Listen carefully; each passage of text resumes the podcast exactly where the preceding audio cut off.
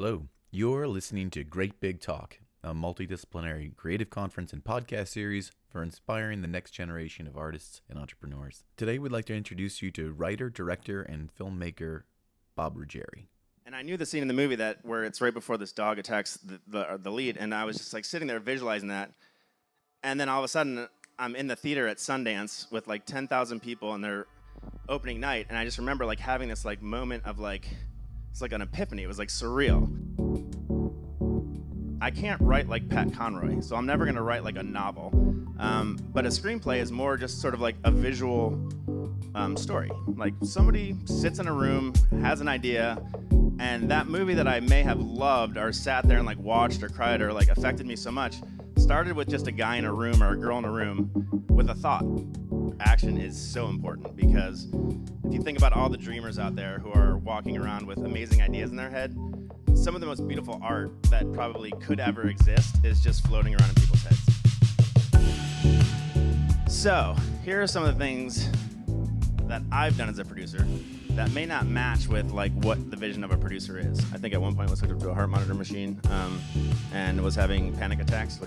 Again, duh. I mean, it's the path to becoming what I am today. Like, and you just want to scream at the top of your lungs, like, go do that. Like, what are you afraid of? Just go do that.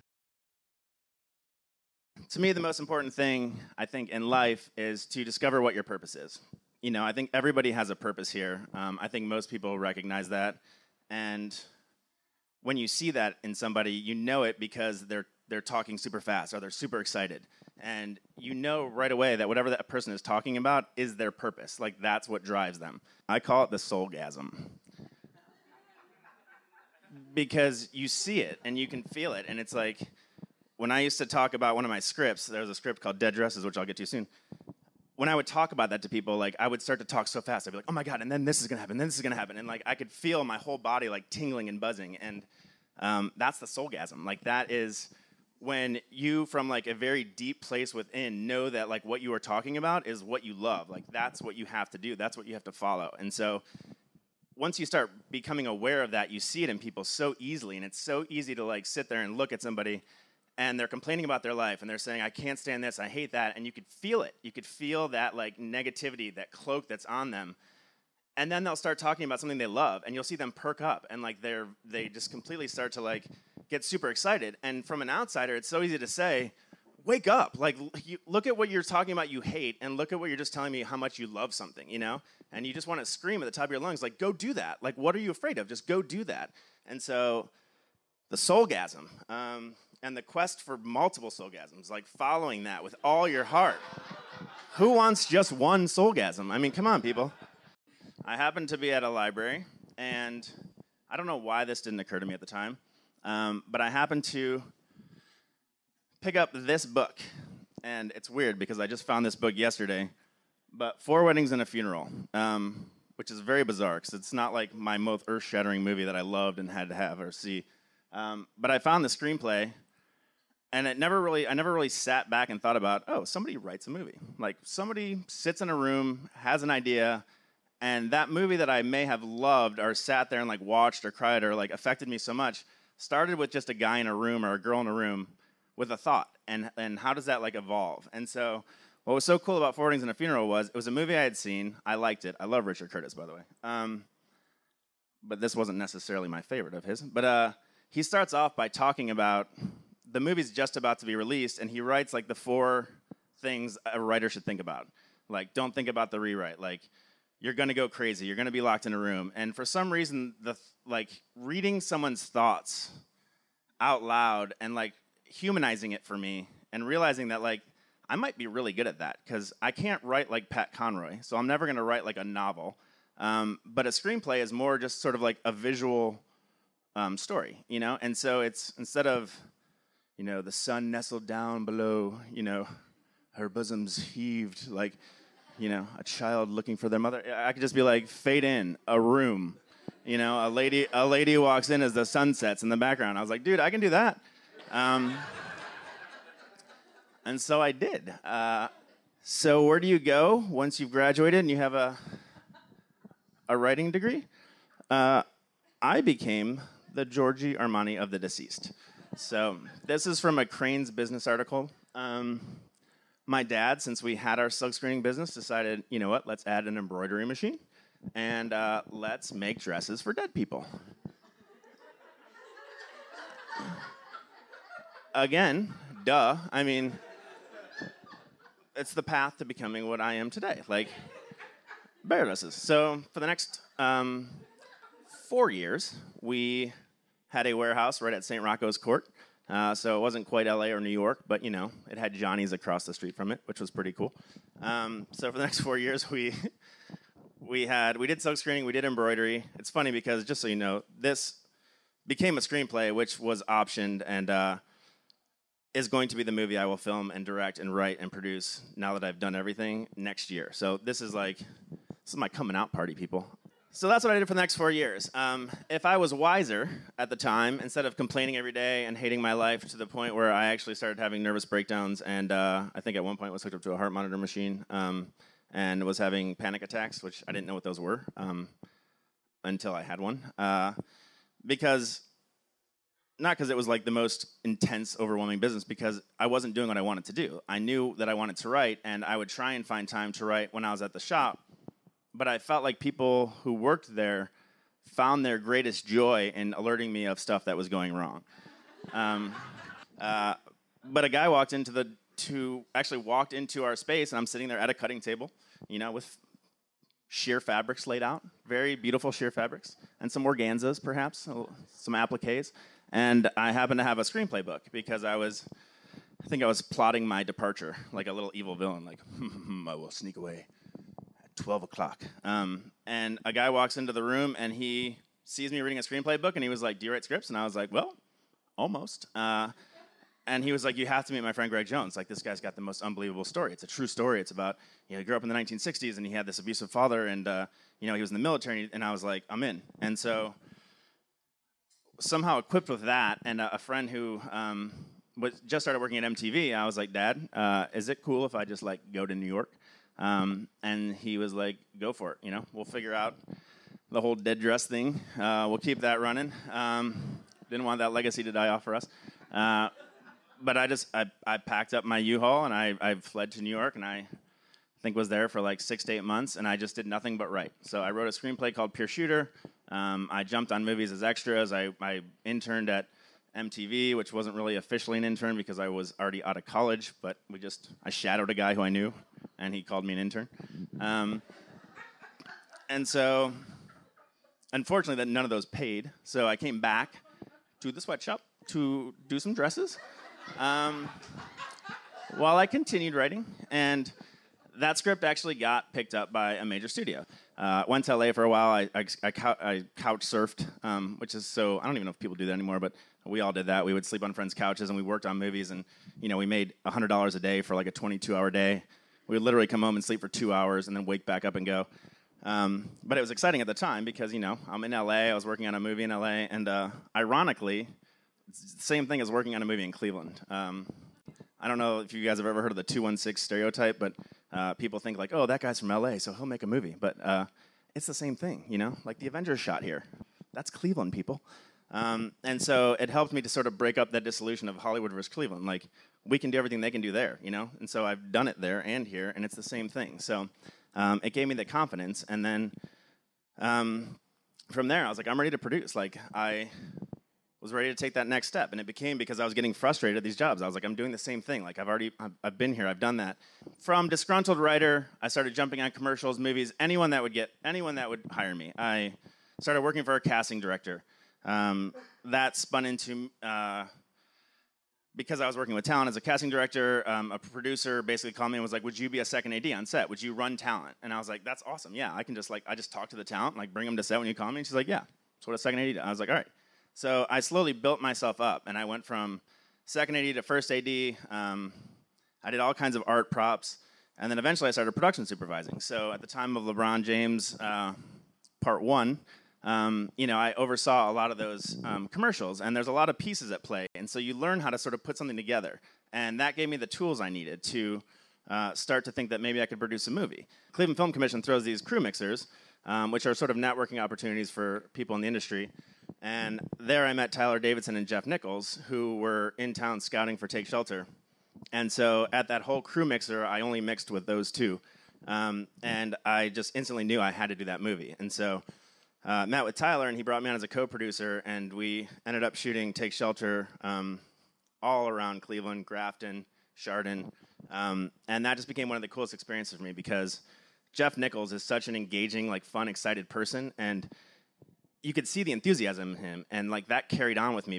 Jeff grabbed me one time. We were sitting in the backyard, and we had just scouted this house, and he just grabbed me and he said, "Just look at this." And it was all about just sort of flat scenic landscapes. And he just said, "Look, look at this backyard." And he was like, "Can you picture it? There's going to be in a gigantic storm, like three-dimensional gigantic storm swirling right now, like lightning striking." And I knew the scene in the movie that where it's right before this dog attacks the, the, uh, the lead, and I was just like sitting there visualizing that. And then all of a sudden, I'm in the theater at Sundance with like 10,000 people on their opening night, and I just remember like having this like moment of like it's like an epiphany. It was like surreal, you know, that there was a moment of sitting in a quiet backyard, um, which suddenly translated to being in a theater with all those people. So that was the bug. That was another soulgasm. I think that sort of hooked me and spiraled into the Kings of Summer, which um, this one is way yeah. I feel like I'm already talking too long. So um, Kings of Summer, Tyler and I were actually in a coffee shop um, in Toronto. It, was, uh, it already premiered at Sundance, and it was playing at Toronto and we were sitting in coffee shops, which is it was just it was like I had stepped into the cliche that I'd always read about, which is sitting in coffee shops, reading scripts, and having meetings all day long. So it was like we have a meeting at three. Have you read this script yet? Have you read this script yet? And so there we are, sitting there, two really cool producers with a with a successful movie on our Kindles, because we were the only people that couldn't afford an iPad. Um, and so everybody just kind of like flipping through scripts or reading, and we're sitting there going like, like, and then. Hey, and then you'd hear a laugh, and I would be like, "What did you What did you just read? What'd you laugh at?" And he'd be like, "Dude, the line," that, and I'd be like, "I didn't read that yet. Hold on." Um, and the back and forth and the laughter, we were just like, we both like turned our Kindles off and looked at each other, and we were like, "Dude, we're making that movie, like right there." And so we had the meeting immediately following, and we were like, "We're making this movie. We're shooting it in Cleveland because of a nice little tie-in, um, the Metro Parks. Like that whole movie is about kids running away to the woods and." Um, we knew we would just want a bunch of beautiful, like scenic locations, different looks, different trees, pine trees, cliffs. Um, and I grew up here, and I knew that there was beautiful places all over. Like we used to go as kids, and we would go, you know, walking through all these places and having picnics and cookouts. And we knew this was the place that this movie had to take place. And so um, the metro parks became like the backdrop. Like, and that was one of the things that we were actually kind of praised for. Um, maybe the only one. Um, and because every movie when you think about cleveland like what do you think about cleveland movies? It's all about like taking you know downtown can be cheated for new york or you know we can close down east 9th and do do like some explosions. And it was the first movie where like you don't see a building you know? The whole point of that movie was sort of like a throwback where you don't really see cell phones you don't see you know crazy technology. The whole idea was the disconnect from that right? So to have that access of all of these beautiful metro parks was the most amazing backdrop for us. And so that's why I, I love that movie. Like that movie was the hardest we've ever fought. Like on that movie, I started thinking I was a superhero. Um, I also produce and direct a lot of videos and TV commercials. Uh, I actually happened to be on location in LA shooting Lost in Austin when I got a phone call um, from a producer at Doner Advertising, and he said, um, "We're doing a pro bono commercial. You know, would you be interested in coming back? You know, when you're in Cleveland and helping us uh, produce this?"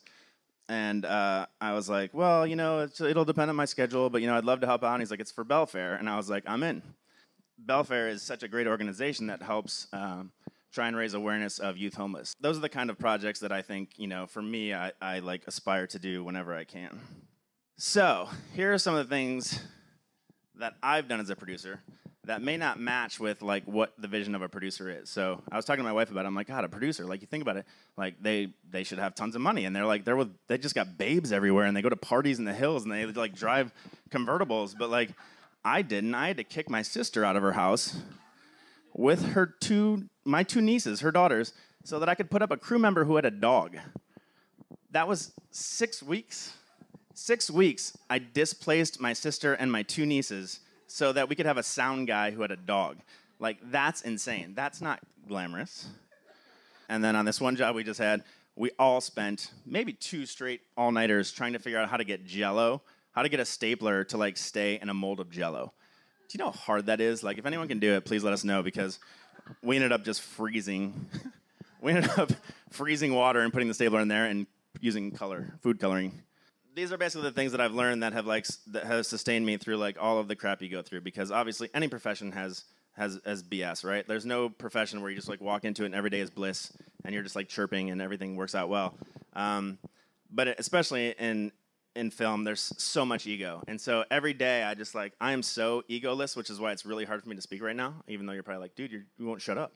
Um, but like it's really hard for me to talk about myself because like I feel like that's ego, you know, and I don't I don't like talking about ego. Um, so to have to fight through that all the time, you have to like fall back on stuff. And so these are sort of the things that I fall back on to sort of keep me sane, and that's to a like you have to find your purpose. So once I found that, like I knew that I had to chase the soulgasms, right? Um, you have to believe in yourself, which I know is the name of my speech. Um, believe in your effing self, um, because that became a huge mantra actually during Kings of Summer to the point where um, my friend Katie, who was like sort of my right hand person on that movie, she gave me a T-shirt um, because I was trying to be a superhero and we were trying to fight all these things. She actually gave me a shirt that said that, um, and so I wore that shirt to sort of uh, get us through the, the finish line for that one. Um, the other one is don't be a victim. You know, like I was sitting there as a writer and I remember just complaining all the time, like, why won't anyone make this? Like, I keep these producers, like, I hate them. They keep telling me lies, and it's like, you know what? Then go do it. You know. And so it's weird because I hear that now and I hear people complaining, and I want to be like, dude, just shut up and go do it. Like, what are you waiting for? You can make your own movie. You don't have to wait for other people. You know. Like, you can't just sit there and expect that there's some random director and some investor and someone actor who are all just like sitting there magically waiting for your perfectly written script. Like, go make it. And then the idea of failing. Like, I've failed a lot. Like, I'm failing right now, but like one day, one day I will look at this and I'll be like, dude, you failed, but like, I will learn from this. You know, I will sit there and I will go, you talked way too fast and uh, too long. Um, but anyway, it's it's I don't look at failure as anything other than a learning experience. Um, and then one of the cool things is when you kind of look back, which I had never really done to this to this level because I put a lot of time into this talk. I started last night at 3:30, um, and in that short window uh, of of three hours before I sort of faded out a little bit on the couch. Um, you start to see those dots and you start to think like, oh my god, I complained so much about like having a company that made dresses for dead people. Why was I complaining? Because if I had just seen the bigger picture, I would have realized that like I learned how to be a producer there. I learned how to manage personalities. I learned about money. I was forced to learn different things. And the guy that was going to walk into that door and deliver me the first script that was going to get optioned by a studio, like if I had known that now, like I wouldn't have. I, that's so much wasted energy. You know, I could have. I didn't need to have those panic attacks. What a waste of panic.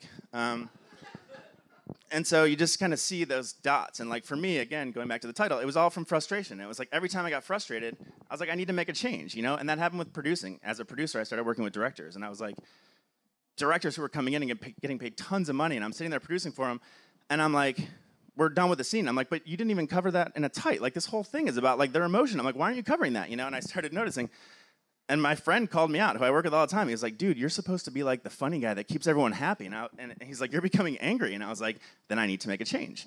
And so I started directing. So I was on a call with a client who I'd worked for a lot as a producer. And they always gave us a lot of kind of creative control as producers to help write the spots. And we were on a conference call, and they were like, well, who's directing it? And I said, I am. I'm directing this. And uh, they were like, well, okay. Um, and so I sat down and I did a vision board and I created, like, told them how I wanted it to play out uh, with a friend, Mark, uh, who I work with at Garage Creative. And together they're like, okay, go direct this. And so that was sort of my first directing, you know. And then I got to be very creative and hands on with the Bellefaire spot. And then that spiraled into getting to do some directing spots for Purell, which I cast my children in because I'm a whore. Um, and I was able to pay them 100 bucks a piece, which is going to go in their college funds because you know how expensive college is these days. Um, and so that's just continuing to spiral. So that's what it takes to be a producer.